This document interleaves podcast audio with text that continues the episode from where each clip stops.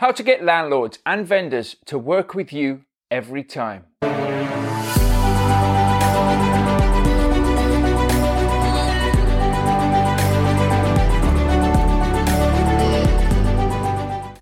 Hello, my name's Mark Fitzgerald. It's fantastic to have you joining me here at the Property Unleashed. This is a channel where I help you with property investing, becoming the entrepreneur that you want to become, and a little bit of mindset. So, how do you get vendors or landlords to work with you with whatever property strategy you're trying to do. Now, predominantly, I'm known for rent to rent and setting up HMOs, and we do serviced accommodation as well. But when you're out there, these tactics can help you, can help you get deals, can help you work with vendors, landlords, investors. And one of the main things that I see missed a hell of a lot when people are talking to investors, landlords, and things is what do they actually want? You know, we all can try and shoehorn our product, our deal, the way that we want to do things, and try and force other people to do what we want. And that's the wrong way to go about it. We've always got to be looking for, and if you've watched any of my videos before or listened to any of the podcasts, you'll have heard me say it needs to be a win win. But we also want to be property problem solvers. And by being property problem solvers, we can a lot of the time get really, really good deals from the vendors, from the landlords, even from agents and stuff like that. So how do we go about this? And this is something that not everybody teaches, but I do with my students in my products and I am on my channel as well, just to help more and more people understand that when you get into property, you are really becoming a sales person. Now, Everybody, a lot of people, sorry, think of sales and go, oh, sales is sleazy. I don't want to be a saleswoman or man or anything like that because salespeople, well, they suck at the end of the day. But we are salespeople. Every day of our lives, we are always selling something. If you want to go and see the latest movie and you want to take your friend with you, you're selling that movie to them, to, for them to go with you, or to the local restaurant, or whatever it is. So get used to it, embrace it, but look at different techniques when it comes to sales as well. It's not very difficult. Some people will find sales very difficult and some people will find sales really, really easy. Sales is really just about communicating and holding a good conversation with people and looking for what they want. You cannot sell a product to anybody. So if you're looking to do a rent to rent deal for argument's sake, you cannot sell them the five year contract, the guaranteed rent, the taking care of minor maintenance, all the things that are in our head that we think it's a no brainer. Of course, that's what they're going to want.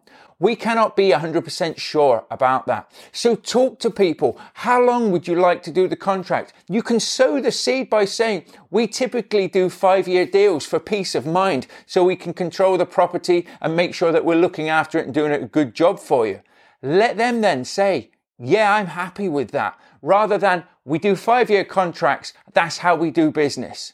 Okay. You need to be sowing the seed, but you need to be asking people as well. We take care of the minor maintenance issues, but we don't take care of white goods, boilers, electrics, and obviously the building. But of course, you can have insurance cover to look after those things. And as a landlord, you probably already got those in place. Is that correct? Then they can go away, they can think about these things. But you're not saying you won't do anything. You're just saying what you do and selling it to them as well. So they may say, Well, I haven't got boiler cover. Well, that's no problem. We can sort that out for you. And we can sort out maybe having some cover on the white goods as well for you so that everything's looked after, everything is in hand. So you want to start when you're talking to landlords, when you're talking to agents, and that goes if you're trying to buy properties as well. You want to start talking to people in their language. You want to be asking them questions that really you are telling them the service that you offer. Okay. So they can take that and then they can counter it and say, all right, let's go back to the, to the contract for argument's sake. We do five year contracts, you know, typically with all of our landlords for peace of mind to make sure that, you know, you can have plenty of respite without worrying for the next five years that your property will be looked after and you will have this guaranteed rent. Does that sound good to you?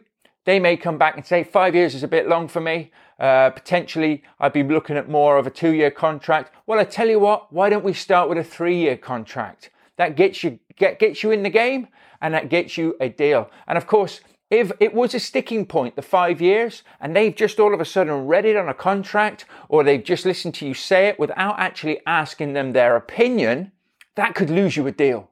So you've got to break this down into simple stages of looking at what you offer. So guaranteed rents, again, we're talking about rent to rent here. Guaranteed rents, minor maintenance.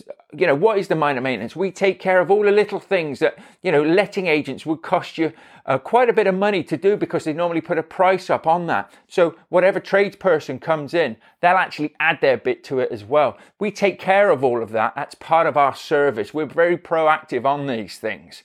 So you're selling to them what the services that you offer, but you're also leaving it open ended. And they may say, well, what, what do I have to do then if, you, if you're not looking after the boiler? Well, we do look after the boiler. We will get the boiler serviced on your behalf each and every year.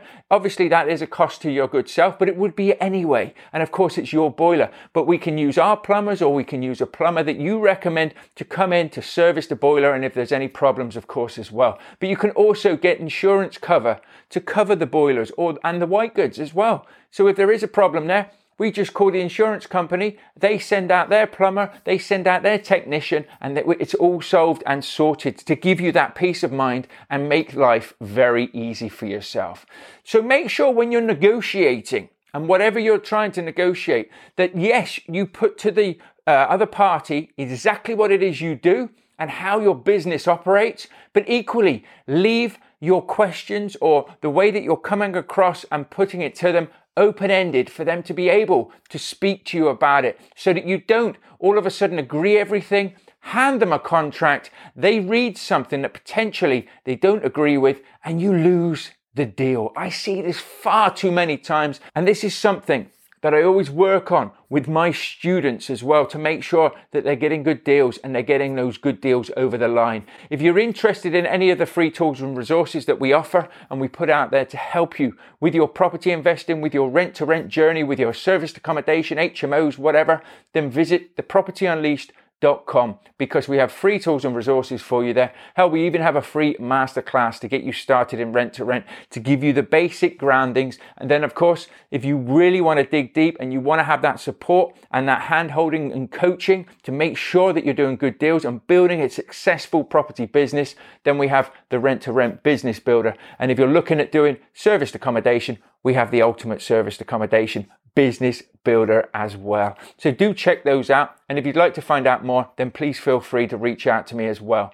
So make sure when you're talking to agents, when you're talking to landlords, when you're talking to investors, that you put across what your business stands for, your core values, your offering, but you also find out what their problem is as well. What are they looking for? What problems can you solve for them? Find out their pain point, make it, as I always say, a win win for both parties and you will be onto a winner. I hope you've enjoyed this video. If you have, please feel free to share it, like, subscribe, stick a yes in the comments below if you could, just to show me some appreciation that you have enjoyed this and I will continue to do these videos. It also helps the reach of our channel as well, of course, so we can help more people and make sure that they're getting good knowledge, that they're learning how to do things the right way. You take care and I'll see you in the next video. Bye for now.